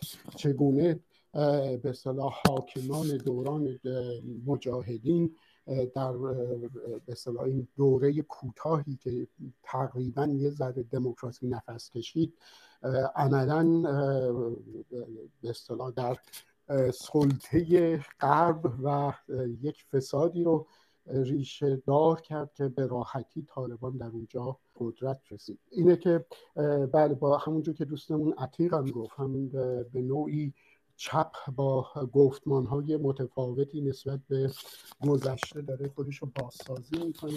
اینجوری نیست که خودش رو بازسازی نکرده باشه. و داره به خوبی و با موفقیت گفتمانی رو به پیش می‌بره که اساسش بر سه تا موضوع خاصه عدالت آزادی و برابری. من فقط یک نکته در مورد صحبت های آقای شفایی بگم. اساسا لیبرال دموکراسی نظام خود درمانگری نیست. شما پیشرفته ترین نظام های جهان من نمیفهم این خود این نظام ها خود خود لیبرال دموکراسی مینامن یا نه فقط با حذف نام به نام امپریالیزمه که شما می‌تونین اینا نظام های خود درمانگر بنامین. در واقع انباشت سرمایه رو ببینین. چرا در شمال جهان وجود داره چنین انباشته این چی نبود لیبرال دموکراسی که در جنوب جهان وجود نداره. چرا نمی‌تونه خود درمانگر باشه؟ اینا با قارت جهان با قارت سرمایه های کشورهای مختلفی که تونستن به نوعی از خود درمانگری و به اصطلاح مدیریت بحران های متداوم سرمایه‌داری دست پیدا کنن. مثال بزنین از ای که لیبرال دموکراسی به طور درون ماندگار و خود به خودی تونسته به خود برمانگری برسه. یک مثال هم وجود نداره. شما اگر نظام هایی رو می‌بینید مثل این کشور که من در حضور دارم سوئیس سویدن نروژ این کشورها که می‌بینین این کشورها به شدت نظام اینا مبتنیه بر عدالت اجتماعی. برای اینا می‌بینین که ارتش های خیلی کوچکی دارن. سوئیس تا همین سالهای اخیر ارتش نداشت حتی. و ارتش یعنی چی؟ در کشورهای بزرگ در قدرت های جهانی ارتش خب واضحه که کاری چیه. شما ناتو رو ببینین دم دستگاهی در سراسر جهان به جاهای مختلف نفوذ کرده. شما فقط امی تحلیلی که در مورد قرن بیستم شده همین در نظر بگیرین. هر دهه هر دهه آمریکا در یک جای حمله کرده به یک جای حمله کرده. به هر ده سال. یعنی اساسا شما فقط می‌تونین با حذف مفهومی به نام امپریالیسم یعنی اساسا بگین وجود نداره چنین چیزی. و انباشت سرمایه در کشورهای شمال جهانی وجود نداره. اصلا چنین چیزی وجود نداره. و اینا به طور خود بنیاد درون ماندگار اینا تونستن چرخ اقتصاد خود خود بچرخانن فقط با این با این نگاهی که می‌تونین بگین لیبرال دموکراسی یک نظام خود درمانگره و بحران های سرمایه‌داری تونسته درمان کنه. در حالی که اساسا چنین چیزی نیست. بعد من حالا بحث همه با جمع عظیمی از مردم افغانستان میر عجیبه به که جمع عظیمی از مردم هم به شدت مخالف آمریکایان میگن که آمریکا بدبختی به افغانستان آورد. و هم زمانی که در مورد جریان های سیاسی صحبت می‌کنن جریان های فکری صحبت می‌کنن لیبرال دموکراسی رو به عنوان مثلا نظامی می‌دونن که خود درمانگره. در حالی که اینو با هم جور در نمیایه شما نمی‌تونین کشور گوشه کشورهایی که کل حیثیت اینا مبتنی بر سرمایه‌داری اینا از از کشور گوشه اینا از از خوی این کشورها برای تسلط بر منابع کشورهای دیگه جنوب جان خصوصا. اینا رو از ببینید همین کودتا شده به آفریقا فرانسه از همه نگران تره فقط فکر کنید چرا فرانسه به این اندازه نگرانه؟ دنبال چیه؟ چرا برای اغز حساس شاخ آفریقا؟ خب ما باید به اینا و اتفاقا او اینم به عنوان جمله آخر میگم. اتفاقا او دولت هایی که سرمایه‌داری های کوچک تشکیل میدن. مثل مثلا سویدن. اینا اتفاقا ارتش های ضعیف داری هم دارن. اتفاقا در اینا به اصطلاح عدالت اجتماعی بیشتر از آمریکا تطبیق میشه. یک اصلاحی اوباما آورده بود بر روی بیمه صحت. دیدین چه آشوبی شد با آمریکا. بعدم ترامپ آمد او از اون را از بخکن گذاشت کنار. خب اینا رو ما باید ببینیم. یعنی ما نمی‌تونیم نمی‌تونیم به هم کشوری که در یک قرن سه بار سه قدرت بزرگ جهانی به او حمله کرده حق نداره. ما حق نداریم امپریالیسم نبینیم. آقای مزدک بفرمایید. خب ممنونم. بخشی از حرفمون دوستمون زدن. ولی دوست قبلی صحبت می‌کرد. ایشون میفرمایند که مارکسیست حالا چون اندیشه بومی نبود از جهان غرب اومد. به این دلیل ننشست و این حرفا. ولی خب بلا فاصله ایشون به این نتیجه می‌رسه که لیبرال دموکراسی خوبه. حالا خود درمانگر خب این لیبرال دموکراسی هم از جهان غرب اومد. یعنی شما استاندارد دوگانه داری. وانگهی اگر روزی صحبت از این بشه که این رودخانه ها مثلا درش ماهی می‌شود گرفت ولی اون وقت به من بگن که مثلا بیا در وسط کویر فلان می‌خوایم این کار انجام بدی خب من میگم این نمیشه. چون اونجا اصلا رودخانه وجود نداره. ولی مادامی که یه عده‌ای دارن استثمار میشن دیگه اصلا مهم نیست که توی افغانستان در در در مزار یا در بلخ یا در هرات یا در کابل یا در قندهار یا در تهران یا در سان فرانسیسکو این اتفاق داره میفته دستگاه چپ یک یک چارچوب علمیه که تو می‌تونی به کار ببندی. این که در اتحاد جماهیر شوروی از یه جایی بعد چجور به کارش بردن. یا کره که شما مثال می‌زنید چرا به دروغ اسم خودش رو کمونیست مینامد؟ اینا در اصل ماجرا تغییر تغییر ایجاد نمی‌کنه که یک عده آدم زحمت کشن و یه عده آدم دارن میچپن. و با این دستگاه شما می‌تونید این حرکت رو بکنید نظام نو... لیبرال دموکراسی خود درمانگر است. بله شما درست میگید یعنی قلبش از کار میفته یه قلب عمل جراحی می‌کنن یه قلب ترتمیز تازه می‌ذارن. قلب من و تو رو می‌ذارن دوست من. قلب افغانستان رو می‌کنن می‌ذارن سالم میشه. با این صنایع جنگی و قارت منابع به هم ریختن وضعیت ژئوپلیتیکی. عزیز من قلب و کلیه و چشم و مغز من تو رو می‌کنن خودشون رو سالم می‌کنن. اون بران 2008 که شما مثال می‌زنی از دوره بوش تا اوباما بوش 700 میلیارد دلار از پول مالیات دهنده های آمریکا داد به بانکا رو در واقع. اینجوری دربان کرد از جیب مردم زد.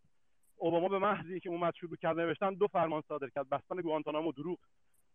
دادن 700 میلیارد دیگه به بانک‌ها. راست. انجام دادین از پول مالیات دهنده ها دنگ و صادر می‌کنن از این ور به اون ور. در واقع انباشت سرمایه‌شون رو که از برده های آفریقا درست کردن. مثالی در رفیقمون. همین امروز یک کودتا در آفریقا اتفاق میفته بعد کودتا اخ اخ دموکراسی به خطر افتاد. چرا؟ چون دست خودشون یک کمی کوتاه‌تر میشه. اما کودتای دیگر خیلی خوبه. این به هر حال چاره ای نیست دیگه. ما مجبوریم اینو قبول کنیم. استاندارد دوگانه دارن. کجا لیبرال دموکراسی خودش رو درمان می‌کنه؟ الا با سرریز کردن بحرانش بر سر من و تو و عراق و و یمن. اینا رو نمیشه ندید. اینا خیلی خیلی, خیلی چیز عجیبه. شما می‌توانید باور نداشته باشی. مثلا به مارکسیست بگی جواب نمیده. یا هر چیزی. که من میگم جواب من که یک دستگاه علمیه مگه که اشتباه استفادهش کنی ولی نمی‌تونی واقعیت های تاریخی رو تغییر این لیبرال دموکراسی در افغانستان بومی شد. عین و غین آقای اشرف غنی و آقای عبدالله عبدالله و اون قبلش کرزای و همه اینا اینا چیکار اتفاقا با یک نظام لیبرال دموکراسی را افتادن اومدن اونجا دیگه. صندوق رأی هم بود. همه چی هم بود. من می‌خوام به شما بگم که یه سوال ما بکنم. مجموع کشته های دوره خلق و پرچم. من همه که من به اون دوره حتی نقد دارم. مثلا اسمش کمونیستی نمی‌دونم. اون دوره شوروی هم مثلا کمونیستی نمی‌دونم. من به عنوان یک کمونیست اصلا اون نیست نمی‌دونم. اما مجموع کشته های دوره خلق و پرچم در افغانستان تمام زندانی های پل چرخی همه جا رو شما به چرخ جمع کن. بیشتر بود یا دوره جمهوری کرزی و عین و شما همین امروز توی کابل را میرید. جاده و سرکی که ساخته شده تونلی که ساخته شده مخابراتی که ساخته شده. حداقل اتحاد جماهیر شوروی که من بهش میگم سوسیال امپریالیست بهش نمیگم سوسیالیست اومد یه چیزی ساخت. شما آمریکا اومد زد خراب کرد. آخرش هم هر چی تجهیزات بود خدا میلیارد دلار تحویل فرزند مستقیم خودش طالبان داد. یعنی من می‌خوام بگم که یه وقت یه وقتی بحث جمع می‌کنم بحثمو. یه وقتی بحث تفاوت نظریات ماست. ما میگیم آقا بشینیم بحث کنیم ببینیم در افغانستان مثلا جریان چپ به اصطلاح چپ از چه سیری داشته؟ و امروز در کجاست؟ یه وقتی از شما فکت تاریخی رو اصلا فراموش می‌کنید. و استاندارد دوگانه استفاده می‌کنید. والا نگاه کنید ببینید این جریان لیبرال دموکراسی فقط بر سر کشورهای ما چقدر بمب ریخته. دموکراسیش رو ما ما چشیم. ما با دموکراسیش جر خوردیم کشته شدیم آواره شدیم. بعد چطور همین لیبرال دموکراسی در جهان جواب میده هست؟ حالا مثال لیبرال لیبرال دموکراسی جهان غرب هم میشه در موردش دوری صحبت کرد این تبلیغی که شما می‌کنید اگر یک الیتی در دستگاه سیاسی ایالات متحده بیاد این تبلیغ رو بکنه من می‌فهمم چرا این کارو کنه چون توش منفعت داره. اما دوست ما جهان جنوب زیر ستم و بمب و غارت و استثمار خیلی حرفه که بیایم بگیم که استثمار کننده های ما خوب آدمایه این خیلی عجیبه. ممنون. تشکر. آقای مزدک فقط یک نکته را کوتاه به ارتباط سخنهای شما عرض بکنم. این 20 سال از دوره حاکمیت جمهوری اسلامی در افغانستان که شما از او به نام لیبرال دموکراسی یاد کردید. خیلی چیزها در افغانستان تغییر کرد در طول 20 سال. از جمله اینکه همین وضعیت را که ما فعلا داریم و داریم روی تجربه های تاریخی و آنچه که بر سر ما گذشته است را میاییم دوباره بازخوانی می‌کنیم. از برکت میشه گفت از برکت همو دوره 20 ساله جمهوریت در افغانستان بود. یعنی می‌خوایم را به صورت کلی عرض بکنم که داشتن نگاه سیاه و سفید به مسائل و پدیده های تاریخی فکر می‌کنم که یک نگاه درستی نیست. در کنار اینکه رژیم هایی که در افغانستان روی کار آمده نقطه های منفی نقطه های منفی خیلی زیادی داشتن اما در کنار خوبی های هم داشته که ای به می جمله چو گفتی هنرش نیز بگو. این ما عرض کردم بعد صحبت های آقای شفایی را هم در ارتباط میشنویم. از جمع مخاطبای دیگه ما آقای روح الله احمدزی اینجا هستن. آقای احمدزی بفرمایید برای سه دقیقه شما هم فرصت دارید. بسیار تشکر. سلام و درود خدمت تمام حضار ممنون. من جایی بودم شما مایک روان کردین ولی ما می‌خوایم از لحاظ تکنیکی یک سوال گونه مطرح کنیم. اولی که ما و شما نه فقط که چپگرای ها نتانستن در افغانستان یک نظم پایدار بیارن بلکه تمام حکومت هایی که طرفدار مدرنیته بودن و می‌خواستن یک فرهنگ و یک وضعیت و شرایط نوی را در افغانستان ایجاد بکنه متاسفانه اینها نتانستند که همو فرهنگ سیاسی جامعه را تغییر بده چون خمیرمایه تمام انسان ها فرهنگ است و انسان ها در فرهنگ مثل ماهی که در آب زندگی می‌کند زندگی دارد. شما اگر هابز هم مطالعه بکنید یا کتاب های دیگری که به نیشن ستیت اونا مقاله نوشته کده یا توصیه دارن اونا میگن که وقتی که شما می‌خواین یک نظریه را می‌خواین در جامعه تطبیق بکنین ضرورت به مربی دارین ضرورت به تربیت سیاسی دارین ضرورت به ایجاد فرهنگ دارین. چون دولت ها برخواسته از روایات عادت ها و روزمرگی یک جامعه است. دولت ها یعنی فراتر از این نیست. تمام مردمی که روزمرگیش چی است؟ دولت ها و دولت مردها به او رو میاره و به اونها کمک می‌کنن که زندگی خود آسانتر بسازه و بالاخره به اساس رای خود به اساس باورهای خود در یک جامعه کسرتگرا با هم یک زندگی انسانی و امروزی داشته باشند و اگر شما کارل پوپر مطالعه بکنین که اونا یک کتاب داره دو سایتی انمی فکر می‌کنم جامعه باز و دشمنان آن روی نمی موضوعات خوب بحث کردن که چطور ایدئولوژی شکست خورد و چگونه تا یک ایدئولوژی بسیار سخت در یک جامعه اگر عملی میشه شرایطش چی است؟ اون میای به می شرایط که ما یادآوری کردم که ایجاد فرهنگ سیاسی است تربیت سیاسی است و ماشین های سیاسی است که البته نه چپگراها نه راستگراها و نه تمام نهزت ها و جریان های مدرنیته در افغانستان نتانست که تربیت و فرهنگ سیاسی به خاطر تطبیق این افکار نو در افغانستان ایجاد بکنم. و چپگرایی خب معلوم بود که جامعه ما نه فیودالی بود نه بود نه اون شرایطی که در منوفستوی مارکسیزم و کمونیسم است هیچ تطابق نداشت جامعه ما با تطبیق ایده چپ. و بودای خارجیش هم است که شدیدا افغانستان نقطه مرکزی جنگ سرد بود و افغان ها و علت سیاسی ما ظرفیت نداشت که از این جنگ نام ببرن و یا منفع افغانستان کدام کار را انجام بدن من می‌خوایم صحبت های خود خلاصه کنم. به است که متاسفانه ما شما و جامعه ما شما تا نوز در فرهنگ و روایت ها و فرهنگ بدوی زندگی می‌کنه. ما تا نوز بسیاری از ساحات محدودی از وطن خود و مردم خود در مدنیت می‌بینیم.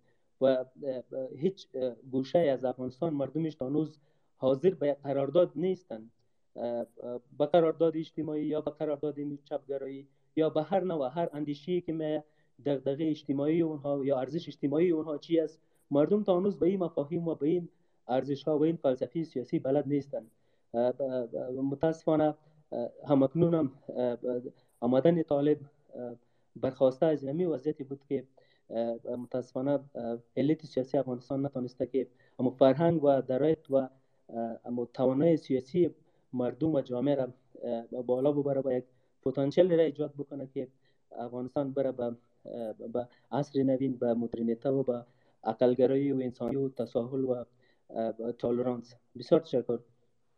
آقای شفایی در ارتباط به صحبت که شما پیشتر داشتید نقد های شد از جانب آقای اروند و تعداد از مخاطبای ما. بفرمایید از شما میشنویم. خدمت شما عرض کنم که هم صحبت های آقای اروند هم دو دوست دیگه بعض از ایشون متوجه نقد صحبت های ما بود. عرض من است که ببینید سوسیال دموکراسی که نام بردن در کشورهای اسکاندیناوی و کشورهای مثل سوئیس و اینها بله میپذیرم که موفق بوده ثبات داشته در کشورها کارآمد بوده ما ایره میپذیرم. اما ای که ما به این امیدوار شویم که این رقم نظام ها که ذات و جوهری از اونا لیبرال است یعنی لیبرال دموکرات است و ما این رقم نظام ها را از از جوهرش بکنیم و او را ببریم در یک قالب دیگه قرار بدیم و دیلمان خوش کنیم که بله پس اینها چپ هستند؟ پس چپ می‌تواند که کارآمد باشه. اگر ای اگر اینها کارآمد و موفق بودد الزاما گونه های دیگه هم می‌تونه موفق باشه. می‌تونه ما حتی نکال چپ هم اونا رو هم به خدمت بگیریم و یا او انواع دیگه که شکست خورده اونا هم به یک نحوی احیا کنیم و بازسازی کنیم. نه خیر. به دیگر رقم که پیشتر عرض کردم باز هم تاکید می‌کنم که یک نظام سیاسی از هر نوعیش که باشه اگر در در او قابلیت خودنگری و خود درمانگری وجود نداشته باشه او نظام ها محکوم به فنا و شکست است. اما یکی دوستمون از آمریکا نام بردن که خب تجاوزگری می‌کنه و استثمارگری می‌کنه و اینها. پس چطور؟ خب این جواب نقضی داره. جواب نقضش است که قدرت قدرت کشورها خیلی نمیشه که ما ایره از نظر نوع نظام ها از نظر نوعیت نظام های اونها ما درباره از قضاوت کنیم. مگر اتحاد جماهیر شوروی که خب یک رژیم تمام ایار مارکسیستی بود مگر تجاوزگری نمی‌کرد؟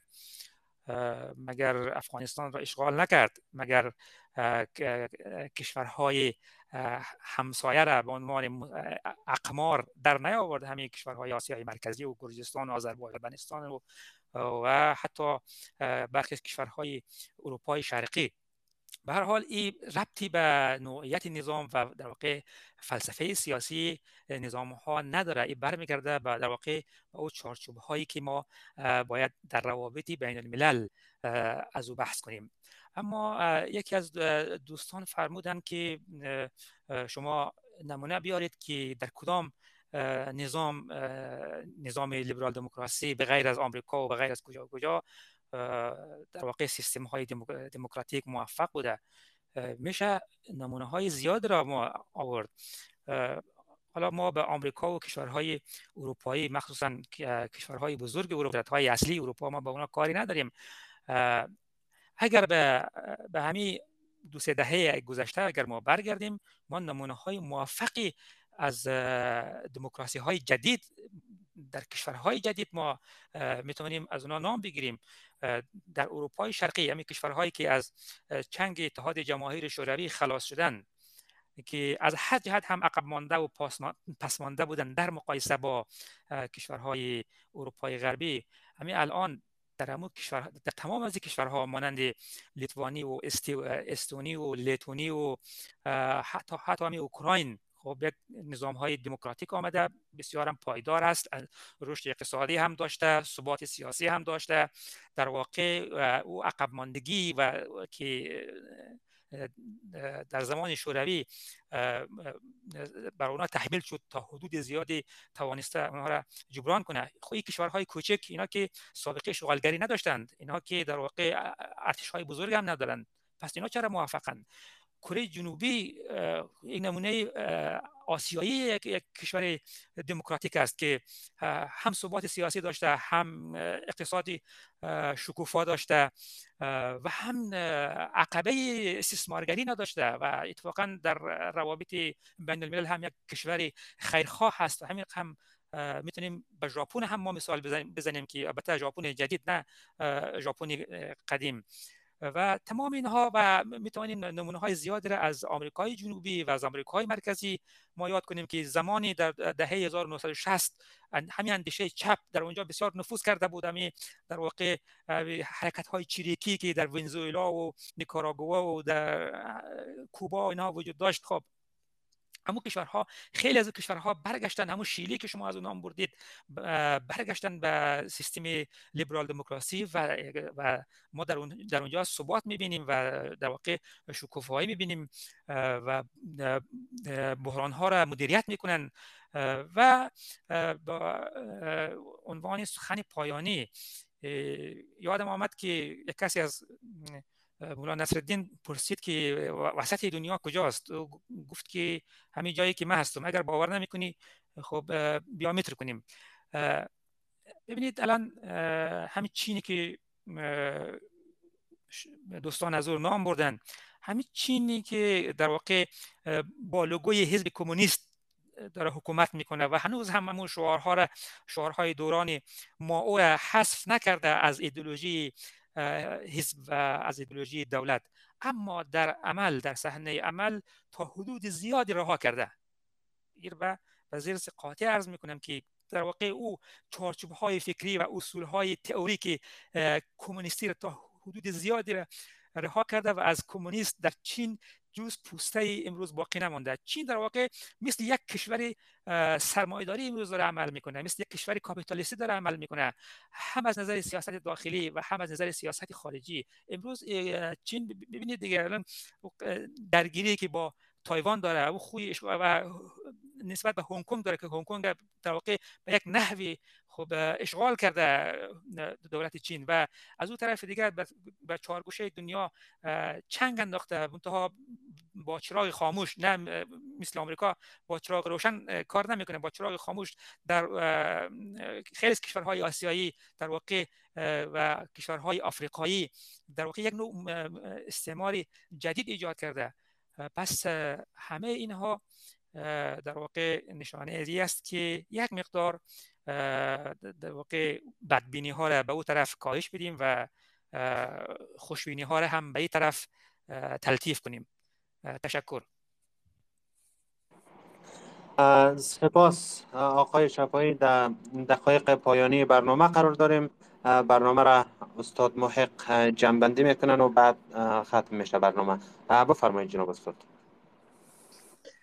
تشکر مهران صاحب با عرض سلام خدمت همه عزیزانی که در برنامه حضور دارند و سپاس ویژه از مهمانانی که زحمت کشیدن وقت گذاشتن و با تحلیل های خود معلومات ما را افزایش بخشیدن مستفید شدیم. هم جناب آقای اروند و هم جناب آقای شفایی و هم دوستانی که ملاحظات خود شریک ساختن آقای مزدک و یک دو دوست دیگر ما طبیعی است موضوعات مانند چپ و جریان های از قبیل.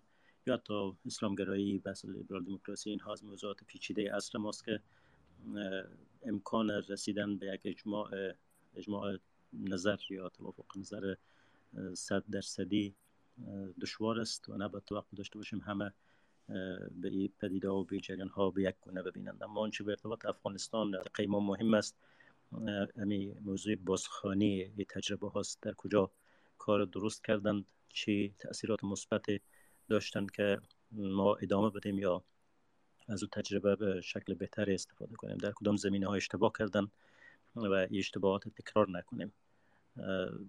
نجریان چپ کاملا بی بوده.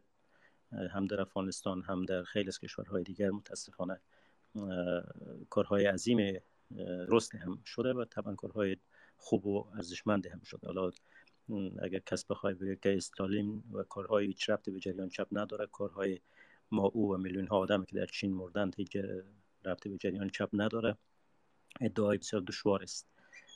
همچنان که اگر کس بخواه باز جریان اسلامگرایی تبریعه کنه و بگه که آنچه که طالبان کردن می‌کنن یا داعش کرده یا جمهوری اسلامی ایران یا گروه های دیگر اینها ربط به اسلام ندارند هم ادعای دشوار است و به همون شکل آنچه که از طرف قدرت های غربی شد در عراق و در جاهای دیگر دنیا. به هر صورت ما ما گفته آقای مهران اگر سفید و سیاه ببینیم قضیه دشوار خواهد بود. ولی خب حداقل جوامع مثل ما که در نیمه راه توسعه قرار داریم و به ثبات حداقلی هم نرسیدیم نیاز داریم بیشتر از این تجربه ها بیاموزیم و راه های کم هزینه تر پیدا کنیم برای تحول و توسعه که پیش رو هست.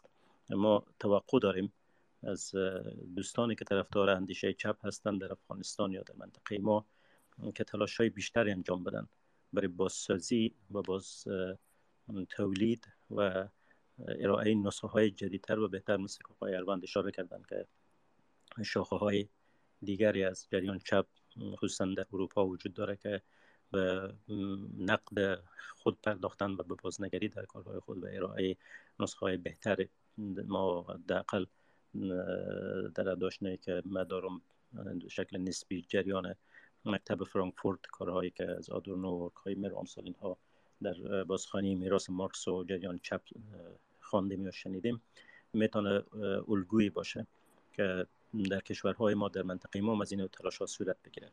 و جریان دیگر هم جریان های اسلامگرا هم نیاز به بازخانی و بازنگری در کار خود دارند و جریان های لیبرال هم.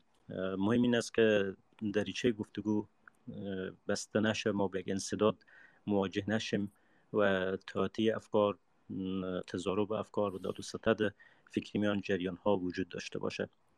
که در افغانستان متاسفانه ایر کم داشتیم. یعنی متاسفانه سنتی که کم و بیش با او معنوس بودیم و مشهور سنت دشنام و و تاخت و تاز بوده. از این طرف بر او طرف هر کدام با پرخاش و با درشتگویی در مقابل هم قرار گرفتن که این کمک نکرده به فهم همدیگر و رسیدن به یک تفاهم اقلی در کشورهای غربی می‌بینیم که جریان چپ و راست یا محافظی کار یا لیبرال یا چپ هر کدام که وجود داشتن به مرزی نرسیدن که کشور خود به ایران کنند به زد و خوردهای خونین جنگ ها و شورش های بی سر انجام برسن. در محیط های ما قضیه عکس اینه. هر جریان که مسلط شده زندان ها پر کرده و بعد از او گورهای دست جمعی برپا کرده و آوارگی ها و تبعید های فراوان به بار آورده. خوب است که ما بیاندیشیم چگونه می‌تونیم از او مرحله عبور کنیم. و به مرحله برسیم که علا رغم تفاوت دید چی جریان از طرف چپ باشیم چی طرفدار لیبرال باشیم یا مذهبی باشیم ما بتانیم گفتگو کنیم و بر سر حد اقل ها به تفاهم برسیم و ثبات کشورهای خود و مسیر توسعه او هموار بسازیم. ببخشید می‌خواستم صحبت نداشته باشم. همین نکات چیزایی بود که از لابلای صحبت های دوستان به ذهن من رسید. در پایان گفتم که شریک بسازم. البته در باره بس چپ و اینها خب خیلی بیشتر از این می شود گفت. و ما دوست داشتیم که بعضی از مهمانان ما از کسانی می بودند که خودشان جز نسل پیر یا پیشکسوتان به حساب میآیند یا به زندان ها رفتن یا در زندان انداختن ها سهم داشتن یا به حال خالقان ماجرا بودن در افغانستان چی که حالا به مرحله نوعی از پشیمانی رسیدن و اعتراف دارن به اشتباهاتی که جریان چپ کرده. چی اونایی که هنوز فکر می‌کنن که کار درست کردن خوب بود که می آمدن صحبت می‌کردن. بعضی ها به دلایل عذر آوردن. ولی در صحبت های آینده یا برنامه های آینده هم کوشش مایی است که دعوت کنیم از چهرهای و هم دوست داریم. کسایی که خودشان جز کنشگران اساسی بودند و در خلق ماجراها سهم مستقیم داشتن بیان صحبت کنند با مخاطبان. کارنامه خود تجربه فردی و تجربه گروهی خود با ما شریک بسازن و بسیار خوب میشه که ما وارد یک فاز یا مرحله بشیم که نقد خیشتن باشه به جای نقد دیگران.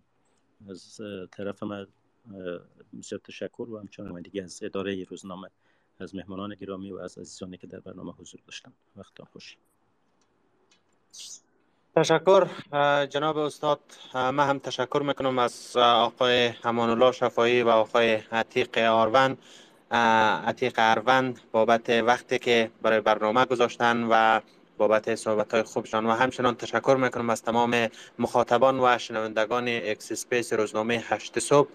قابل ذکر است که تمام برنامه های X Space به شکل پادکست هم منتشر میشه دوستایی که تمام برنامه را نشنیدن 24 ساعت پس از برنامه می‌تونن با جستجوی بسیار ساده در گوگل پادکست برنامه را پیدا کنن و برنامه را به صورت کامل بشنون. تا برنامه آینده شب روز بر خوش. خدا نگهدارتون.